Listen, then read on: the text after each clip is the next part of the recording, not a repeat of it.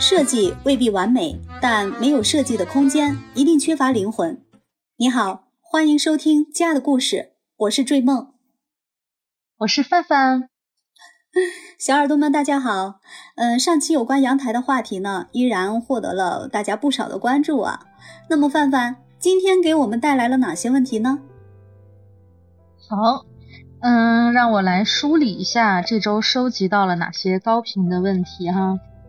嗯，其实这周的问题也比较集中，嗯哦，比如说是这个，嗯，疫情宅家嘛，只能研究美食，大家能推荐什么好吃的呀？对，嗯，还有人说是疫情之后我家的冰箱都不够了，我直接又买了一个，而且就是经过疫情之后，我想应该养成一些囤东西的习惯，那么收纳的空间也显得非常的匮乏，再加上平时做饭花样也很多。各种小家电也没地儿放了，就特别的发愁。对收纳的问题，这是收纳的问题。对，然后像还有人说是一日三餐，嗯，厨房卫生太难搞了，说感觉怎么时间都在厨房里了，卫生问题。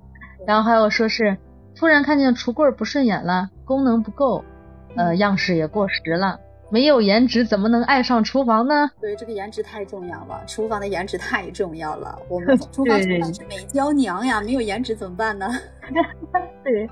然后还有朋友说，那个想选一套整体厨厨电设备，但是呢又不知道怎么下手。然后去逛街吧，看到这个国外的、国内的很多的牌子，琳琳琅满目啊。然后还没有选就花眼花了。对，这个采买问题也是。然后包括一些比较这个个性化一些，比如说是这个，嗯，厨房的灯太暗了，怎么解决呀？或者说是也没有个窗户，嗯，不透气不通风，然后就是每次做饭都很影响心情。对，啊，总之就是对，对，你首先带入就是带带带入这个朋友们的这个呃这些问题去想啊，感觉每一个问题都特别的。让人头大，所以今天大家都想请追梦来给大家解答解答、探讨探讨。对，看似这一个空间其实不大，那比如说厨房，正常的厨房也就是五个平米左右啊，咱不跟豪宅比啊，我们正常的五个平米，四到五个平米是正常的。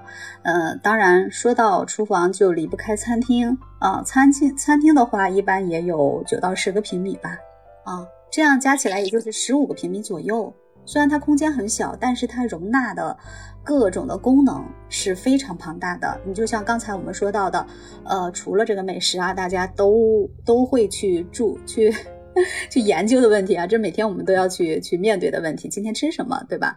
然后收纳，呃，采光、通风、照明、厨电，呃，还有我们的定制柜。啊，怎么样去去避免它的卫生死角？这些都是方方面面都都跟我们的日常的生活、跟我们的心情有关系，会影响我们的心情，对吧？对，没错。所以说，那这样的话，我们这一期节目，我们就来聊聊，和大家一起来聊聊咱们国人的厨房吧。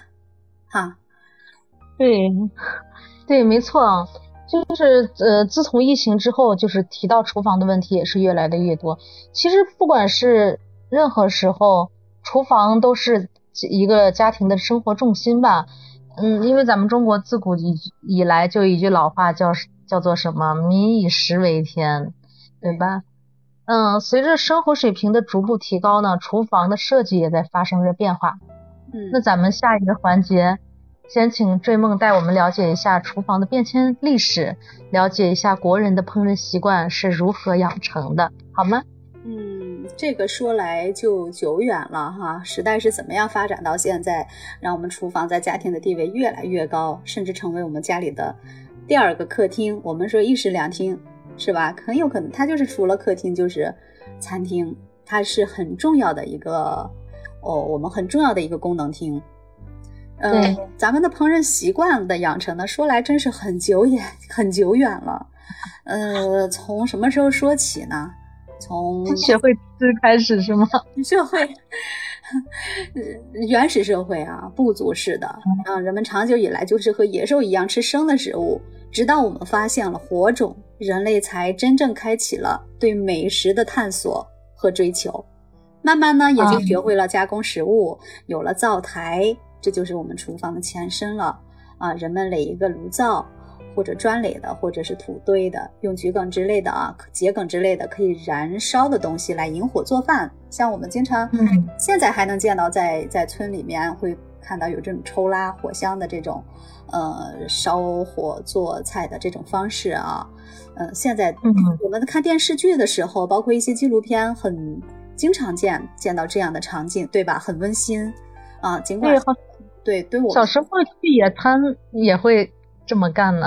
对，对我们去山上。是有点久远，但是通过一些影像，呃，通过一些我们去到，嗯，去到山里面去体会、体验、去旅游的时候，也会碰到这样的情，这样的还会有这样的场景，嗯，就觉得，哎，反倒不不觉得它。它有多么的简陋，觉得是相对一种古朴和纯天然的一种生活方式。反倒我们现在很多人在返璞归真，我是否可以到呃深山老林里面去体验一种这样的很原始的一种呃生活呀？嗯，还有这样的做饭呀、炒菜呀这样的一种呃很原始的一种方式。柴火饭，对，那是很香的，有柴火味的饭是，对，饭菜是非常香的。现在没有那种味道了。到了现代的二十世纪吧，也就六七十年代开始，公用厨房的住宅开始出现，采用的是那种就是十多户。呃，是几户合用一个厨房或者一个洗洗手间、卫生间这样子。我们的父辈应该都住过以前的呃单位宿舍呀，呃筒子楼呀，就是老百姓家里就会自己做一些简单的柜体来放置碗筷啊，这个收纳的呃这样的功能就慢慢就出现了。我们会把锅碗瓢盆放在什么地方，米面油放在什么地方，呃，厨房用具放在什么地方。当时没有那么多的小家电，甚至电都不像我们现在这么方便，电都很，嗯，用电都很不方便，对吧？但那个时候，厨房就开始了有有起码有这样一个规划的概念了。慢慢随着人们生活水平嗯不断在提高，从九十年代的厨房面积呢，它就逐渐的增大了。啊，就像我刚才说到的，可能有四平米、五平米专供厨房的面积啊，许多家庭就把厨房的这个墙面大家都贴上。贴上很漂亮的瓷砖，好打理。过年过节我们擦一擦上面的油烟就可以了啊。也可以用一些建材来增加储储藏的功能，呃，定一些木质隔板呀，或者定制橱柜呀，呃，用一些嗯石材做台面呀，嗯，就有这样的一个，甚至拿砖来垒垒的这种厨房都也有，现在也有。我们经常看到的那种什么地中海了、乡村风啦、美式风啦，也会有这样垒起来贴小花砖的这种。啊，橱柜是很结实，也很有韵味。对，对，还挺流行的。对，它其实是一种情怀啊，嗯，就是慢慢的就有了这这个现代厨房的这样一个雏形。到二十一世纪初吧，啊，就到我们二十年前大概这样一个时间段呢，嗯，整体厨房开始进入人们的视野。整体厨房呢，就将橱柜。燃气灶、油烟机、消毒柜、洗碗机呀，嗯，冰箱呀、微波炉啊，这些厨房用具呢，就进行了一个系统的搭配，令厨房空间呢既时尚又实用，很方便。啊，厨电也发生了很大的一个变化，不，各种各样的这种嗯电器设备，嗯，进入我们千家万户，一改从前的 那种全靠手做的那种的状态。嗯，演变为具有功能、集成特色的这样的一个健康的厨房，啊，到现在吧，还有嗯集成灶，大家用的也很多吧，啊，还有就是让我们原本那个厨房的那种繁琐的那种给人的视觉感呢，就完全不存不存在了，非常的整体、干净、整洁，啊，非常现代化，主要就是特别方便我们的生活，甚至现在我们还能加入很多的智能。啊，当然，现在很多年轻人都还很喜欢的一种方式就是开放式的厨房。开放式厨房呢，它就是嗯，会很巧妙的利用我们现有的空间格局，然后去呃把它的功能去放大，实现这个美观嗯与实用的这样的功能。餐桌与厨房来一个这样的一个过渡的一个嗯，整体空间的这样的一个感觉吧，形成一个开放式的烹饪和就餐空间。这样呢，就能营造出那种又时尚啊，嗯，又开阔的那种视觉感，是一种功能的过渡和延伸，呃，不会使人就是在一种就感觉在狭小的空间里进行烹饪的那种压抑呀、憋闷的感觉。就你想想哈，就是我们的这个厨房空间、餐厨空间，嗯，宽敞了，功能也做的多样化了，咱们在里面炒菜做饭，这个女主人的心情。是不是才会更美丽呀？这样烧出来的菜，是不是会更香呢？嗯，没错没错。看来如今的那个厨房早已不单单是对美食的料理了哈，同时，可能更是一种让心灵更美味的一种烹饪方式。随着它的这个功能逐渐强化呢，这个厨房的空间也承载了我们和家人越来越的多的爱。嗯，听你这么说了这么多，我的感受是这样的。对，没错，呃，首先呢，它是一个家庭成员，我们家里所有的家庭成员，大家一起来劳动，一起来制作美食的一这样一个快乐的场所。它并不是说把一个人囚禁进去，你就在这里，你就是专门摘采的做饭，不是这样啊。以前呢，我们在家里一般都是妈妈做饭比较多嘛，所以我们经常提到家的味道，就是指嗯特别充满爱心的美食。所以我们会说，妈妈的味道，家乡的味道，其实是除了它本身的滋味呢，更多的融入了我们的一种记忆，对吧？其实是我们记忆中的味道。以前其实是很平淡的一种呃日子，我们经常吃的饭菜，经常去去品尝的一种味道，但是现在越来越珍贵了，啊，对，不到了，嗯。以前的厨房都不大嘛，基本上就一个人在厨房，或者是两个人进去就占满了，这个地儿也不大，嗯，所以其他人呢就都在，就就大家好像就分工开了，你就是专门去厨房做饭的，我们其他人就坐在这等等着，等着饭来张口的，然后大家在客厅看电视呀、聊天了，然后饭菜一上桌，哇，我们过来一起吃饭，是吧？但是。现代的厨房呢，都会相对来说更更加的宽敞，即使不大，嗯，其实这个厨房很很小，我们也会从空间上来给它做一些处理，呃，首先让它视觉上往大去扩充，或者是去做一些延伸，啊，我们作为设计师也会想办法把它去进行这样一个合理的改造，啊，这样呢，就主要第一个是使它的功能更更强大。啊，更全面，让所有的家人们都能参与进来，来一起来制作美食。它其实是一种传递爱心的这样的一种方式，嗯，还能增进全家人的一种协协作力。啊，小朋友们可以做什么呢？他可以，嗯，洗菜呀，呃，可以刷个小碗呀。老公不会做饭，就可以做一些做一些粗加工的工作呀。啊，甚至你多给一些鼓励，是不是他也会来？我也充当一个大厨吧，我也是尝尝我的手艺。呃，对，会做的，会现在会做饭的老公可是很多呢。对他们反倒做出来的饭做饭菜会味道会很不一样。多给鼓励，嗯，会更快乐的去做这个事情。啊，所以全家人动起来，把厨房从一种乏味单调的这种劳动，变成我们全家人互动的一个快乐的舞台。然后大家互相在品尝，嗯，每个人就是独创的这种美食的时候，是非常开心快乐的，也很有话题，嗯，大家都愿意去参与其中。它并不是某个人的事，哦，就是这样的一种概念。对你说的这个，其实让我印象最深的就是从小到大家里包饺子，嗯，就是大家伙一起来做这个事情。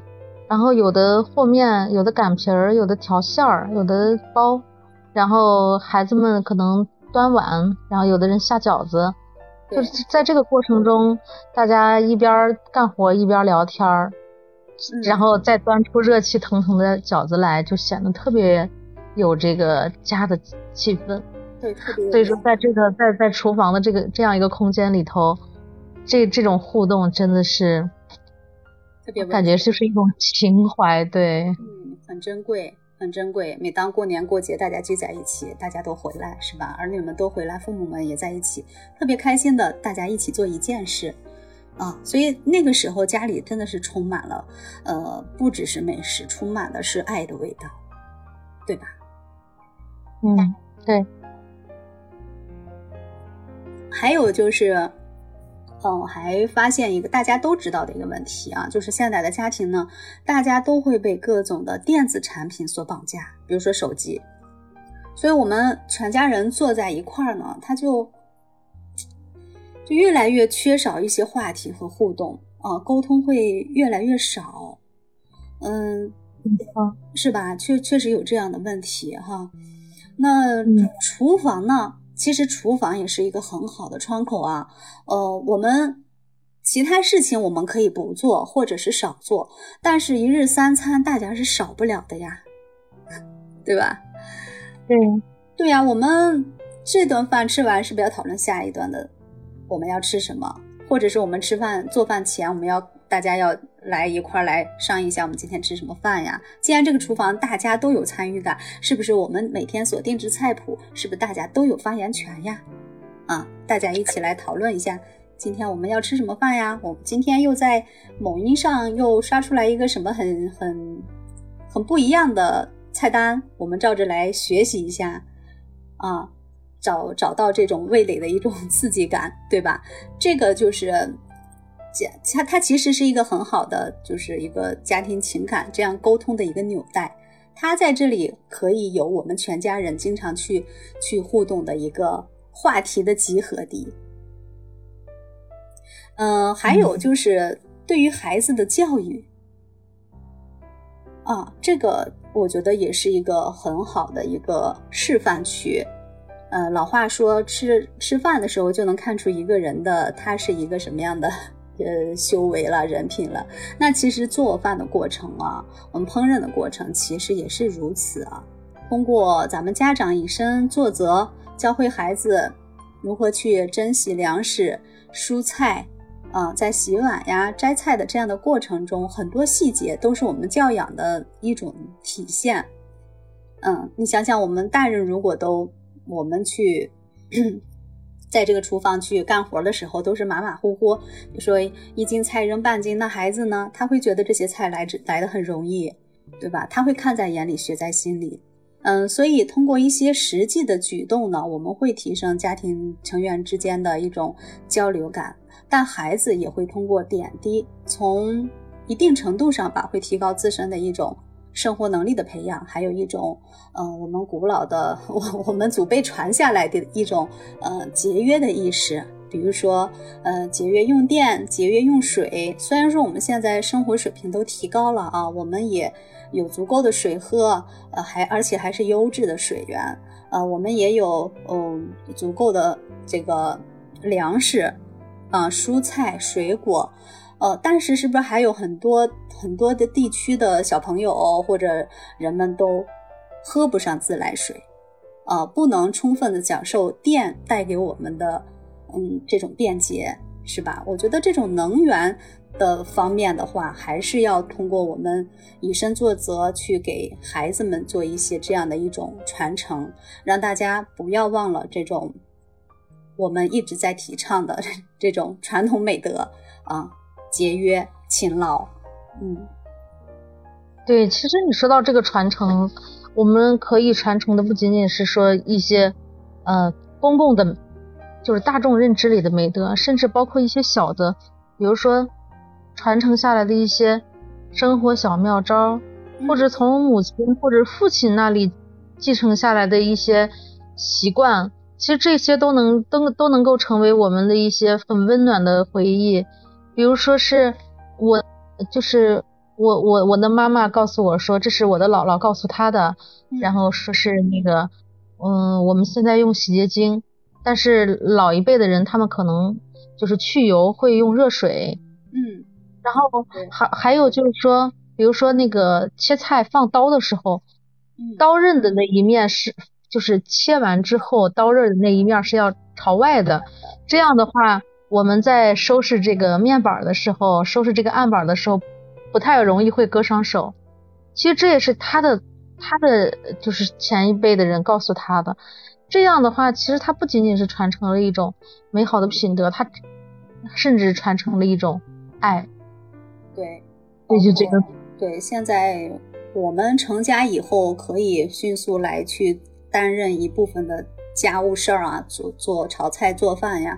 这个其实就跟我们小的时候，我们站在嗯灶台旁看着妈妈来做饭，那会儿其实潜移默化的看在眼里，就会有这方面面的一些收获啊，包括你说的一些小妙招。比如说刀一定要往外放，这我记得这个是我爸爸教给我的。小是吧？切菜的时候切土豆，然后把刀随便一放，他说：“你看，你一定要放好，首先要放稳，不要掉下来砸住自己的脚，这是安全的。然后，你就他一定要刀背朝朝着你刀。”嗯，刀刃啊，对，外面这样你就不会把手一下不小心划伤。我现在想起来，哇，真的很温暖。这个只有爸爸来教给我们如何保护自己。对，嗯，还有这个去污的能力。这这个就是那个用煮过面的这个汤水去洗碗，它是不用洗洁精的。对，还有一还有用那个淘米水浇花。啊，对它。确实是用洗洁精，有时候我们涮不干净呀，或者洗不干净的时候，它也对我们的健康也会有一些影响。这个面汤去洗碗呢，它又节约节约这个，嗯，又又 怎么来说了？嗯，效果又好，然后还特别的健康，呃，还把这个煮煮面的水给重复利用，也是一种节约能源的一种，嗯，小细节吧。嗯，是的，是的。那么说到这个厨房呢，不得不提到的还有餐厅，因为不是说餐厨空间吗？呃，厨房跟餐厅加起来，其实能占到我们生活空公共空间的面积也很大了。那怎么能让这个厨房跟餐厅的连接更为合理呢？啊，我们现在也有很多就是开放式厨房啊，就觉得挺时髦的。嗯，那但是。呃，但是老一辈他们可能说啊，开放式厨房厨房是不是有很多的油烟呢？对，啊，还是封闭式的厨房好。那么这一块到底是我们在设计上应该是来怎么去进行呢？嗯，对，见过太多的家庭在纠结这个封闭式还是敞开式，是大家所有人的共性，都会纠结这个问题。啊，因为我们家里头。老中青都会有，大家不可能，呃，有有长辈、父母辈，还有我辈，是吧？还甚至还有孩子们，嗯，就是大家都会面临这样一个去选择的问题。呃，开放式厨房还有封闭式厨房各有各的利弊。这个问题呢，一定要从实际出发，要从家里人的生活方式出发来考虑。呃，我是这么想的，这么多年的一些经验啊，当然我的客户采用我的建议的特别的多，大家觉得嗯，装修过的房子，接触过的客户特别的多，经过你们的分析出来的这样的一个总结，是对大家很有帮助的。呃，如果家里常住人口比较多，就像我刚才说的，和长辈一起住，呃，这样的话，我们一日三餐做饭的频率是相对是呃正常的。啊，三顿饭都要都要去认真的去做，啊，甚至还要更高一些。嗯，老人的饭它有一种，就是它有一种专门的烹饪的要求，比如说是是不是要细软清淡。呃，孩子们的饮食也是这样子的，要有还要有一些些呃趣味性，是吧？当然，我们中年人大家觉得哎差不多就行了，除非有特别忌讳的呃这种口味。呃，这样的烹饪习惯呢，是普遍是中餐更更多一些。嗯，就是说的明火炒菜，还有用火来炖菜，啊，它的这种油烟呀，包括它的热量呀，是相对往外扩散的是比较多的。这样的家庭呢，建议最好还是设置成封闭式厨房。嗯，但是呢，我们可以用更先进的一些建材。来让它做的通透一些。你看，以前我们做厨房，顶多是一个石门儿啊，或者是中间加一片玻璃这样的门。但是大多数时候炒菜，它没有人专门去把这个厨房的门关上。你发现没有？大家很喜欢在密闭的空间里面去烹饪啊。所以我们可以选择呃整块的这种玻璃移门，来增加空间的一种通透性。我们可以把它使用的时候可以把它合上，嗯，然后嗯，我们就是。嗯就餐的这样的时间段过去以后，就把这个门完全打开了。啊，这样的话，厨房跟外界它还是通透的，哪怕关上门，它也不影响这个呃采光的纳入，对吧？对。啊，这样整个空间呀，包括在里面专门来操作的这样我们的家庭主妇们，她就会有这种一种体验感，就不至于是在一个密闭的空间，因为有采光进来，有一种通透性，它就会呃是嗯身在这个空间内，他就会觉得我还是比较。哦，开阔的这种感感受吧，嗯，对。还有，如果是独居，或者是二人世界，或者是标准的三口之家，大家的饮食习惯是轻油烟，或是偏西式料理的这样的一个饮食习惯，就是比较便捷的一种饮食的方式的话，用明火特别少，这样的家庭呢，就可以考虑开放式厨房啊。它肯定用的一些厨电设备会比较多，比如说蒸箱啦、烤箱啦，啊，会有大量的这样的厨房电器的纳入，哦，把这个收纳做好就好。这样的话，这样的空间就适合这这样的生活方式啊，饮食习惯它就适合做开放式的。对，嗯，像我就比较适合。对，嗯，还有个现象呢，就是城市发展越快，独居的人群越多。啊，我刚刚听到一个数据啊，呃，给范范分享一下，就是我们全国人口普查数据显示呢，我国独居人口呈快速增长的这样一个趋势。嗯，单从二零一九年，独居的群体已经近九千万人，独居率达百分之十八点五。就这么来说吧，就是全国大约每五个家庭中就有一个独居家庭。而且这还不包括呃合租住宅中的独居人群。哇，那他真的是独居的人，这是比这个数据还要多。实际上，对，越是城市发展越快的这些这些地方啊，独居的人群越多啊。所以这样的时代趋势下，独居它并不是说我就很孤独，是一种空巢的一个这样的状态。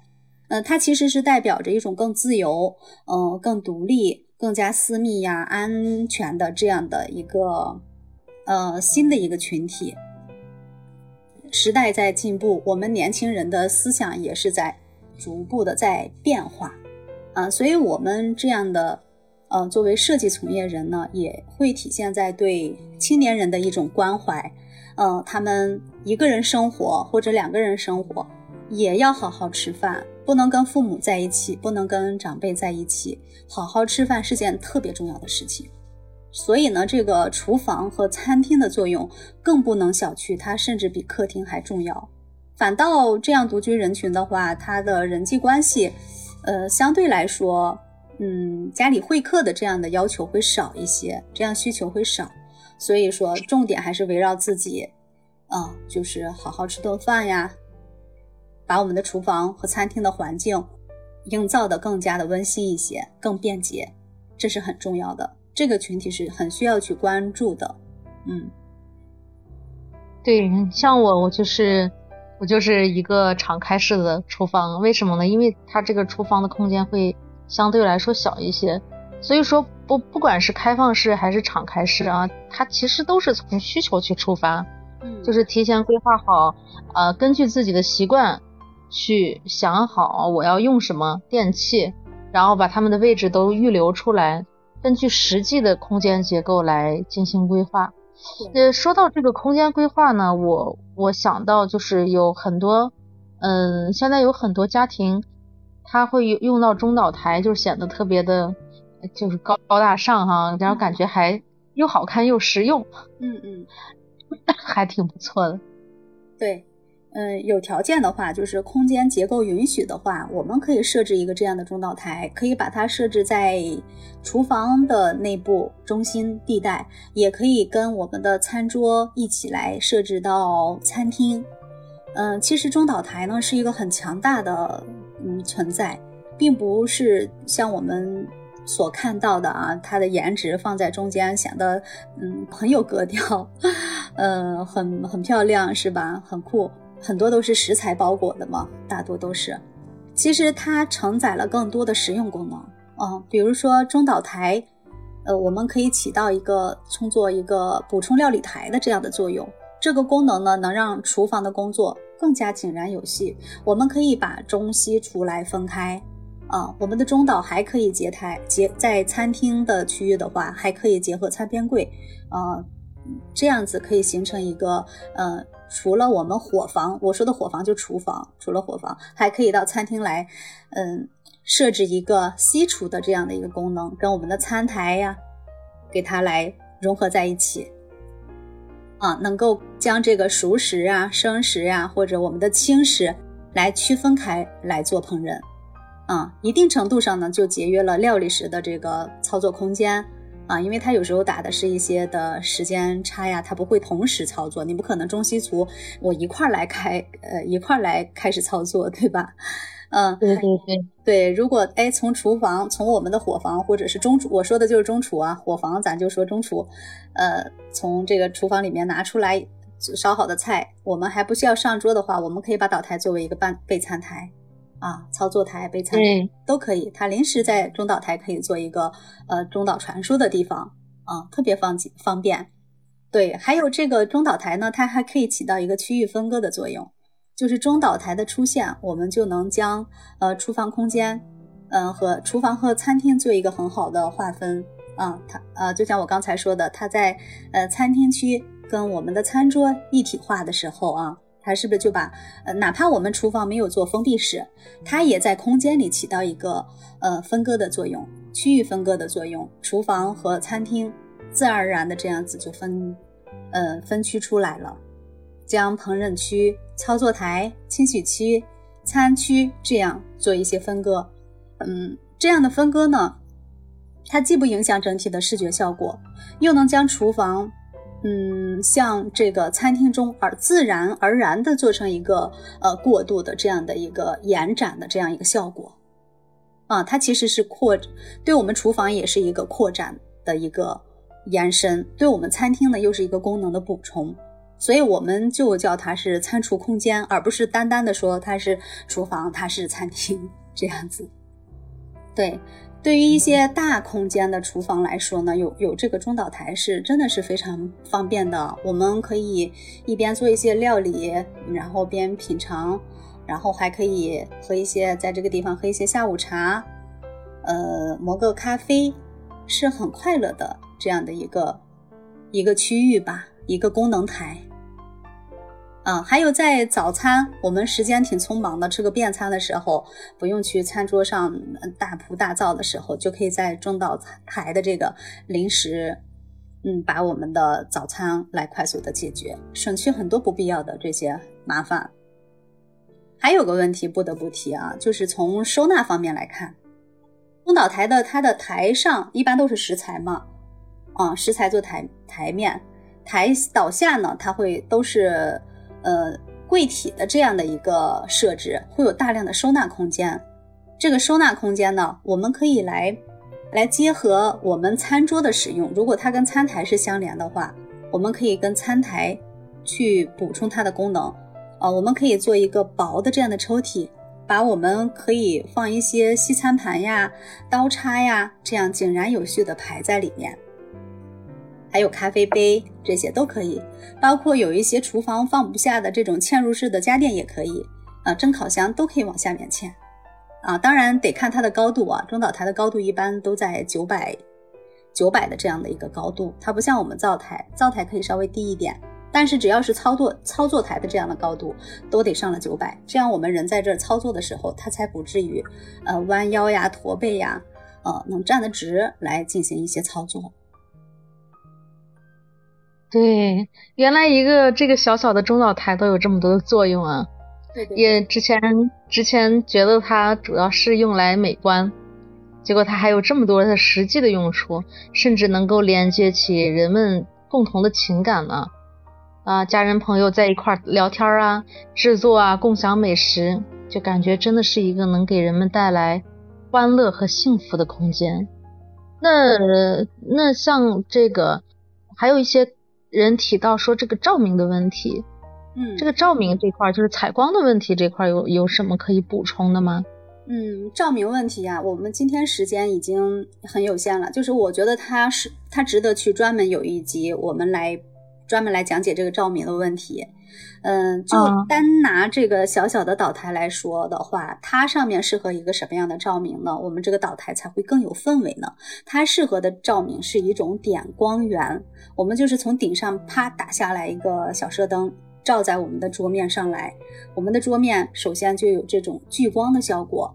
呃，如果放了一盘菜呀，它正好打上来以后，我们把这个呃把这个嗯小射灯把它的色温值、显色性都给。找对的话，这盘菜都显得秀色可餐了啊！一定要包括我们的餐桌上，餐桌上的照明，嗯，一般我们的光源是分泛光源和点光源这样两种形式。泛光源就是指，比如说我们客厅的大灯啊，主灯，卧室的主灯，它就是来照明的，照亮了就可以了。但是点光源呢，它是有功能性的意义的。啊，就像我刚才说的，岛台上啊打下来一个光，嗯，它就是专为这个岛台而存在。啊，就像我们去博物馆以后，博博物馆一样，我这个地方放了一个呃什么唐代的一个瓷瓶，我专门一束光啪打下来，然后这个这个瓷瓶呢，它就变得哇变活了，马上我们我们人的这个呃人的目光都会聚焦到这里，然后这个瓷瓶呢也变得熠熠生辉，这样的感觉。我们的餐台上面也是，餐台上面我们把各种各色的呃餐盘摆上来以后。啊，这个利用我们的射灯，利用我们提前选好的射灯啊，射灯要注意它的呃色温值、它的显色性，这些都要去呃去考虑的。嗯，不能说是我做了一盘菜，比如说西红柿炒鸡蛋，我打下来一个大白光，直接上了个五千 K 的这样的呃色温值，打下来以后，那鸡蛋都不黄了，西红柿都不红了，这样的一盘菜看着都寡然无味。是吧？对，我们需要打下来的这个光，它的显色性是照出来本身的这个食材的颜色是看上去很鲜活的，这样子我们去才有这个趣味，才有这样的兴趣去品尝，好好的品尝这一盘菜，甚至就把甚至觉得它会更好吃啊，也是一种心理的一个调剂。点光源和香味问题，对，包括一些补充光源，还有氛围灯一些灯带。这些如何去去搭配呀？在空间里都是很讲究的，啊，这个照明问题是很重要的。嗯，对我们好的，特别值得有一期这样的话题，专门来了解这个照明的问题。嗯，好的，那我们期待一下后后面的节目中，追梦给我们带来关于这一个问题的分享啊。那么由于时间关系呢，我们今天的节目就先到这里啦。嗯，更多关于餐厨空间的设计问题和装修的细节呢，我们在后面的节目中还会为大家进行深入的探讨和讲解。也欢迎大家持续关注我们的栏目，和我们一起学会让家变得更美好。那就下期见啦。嗯，下期见。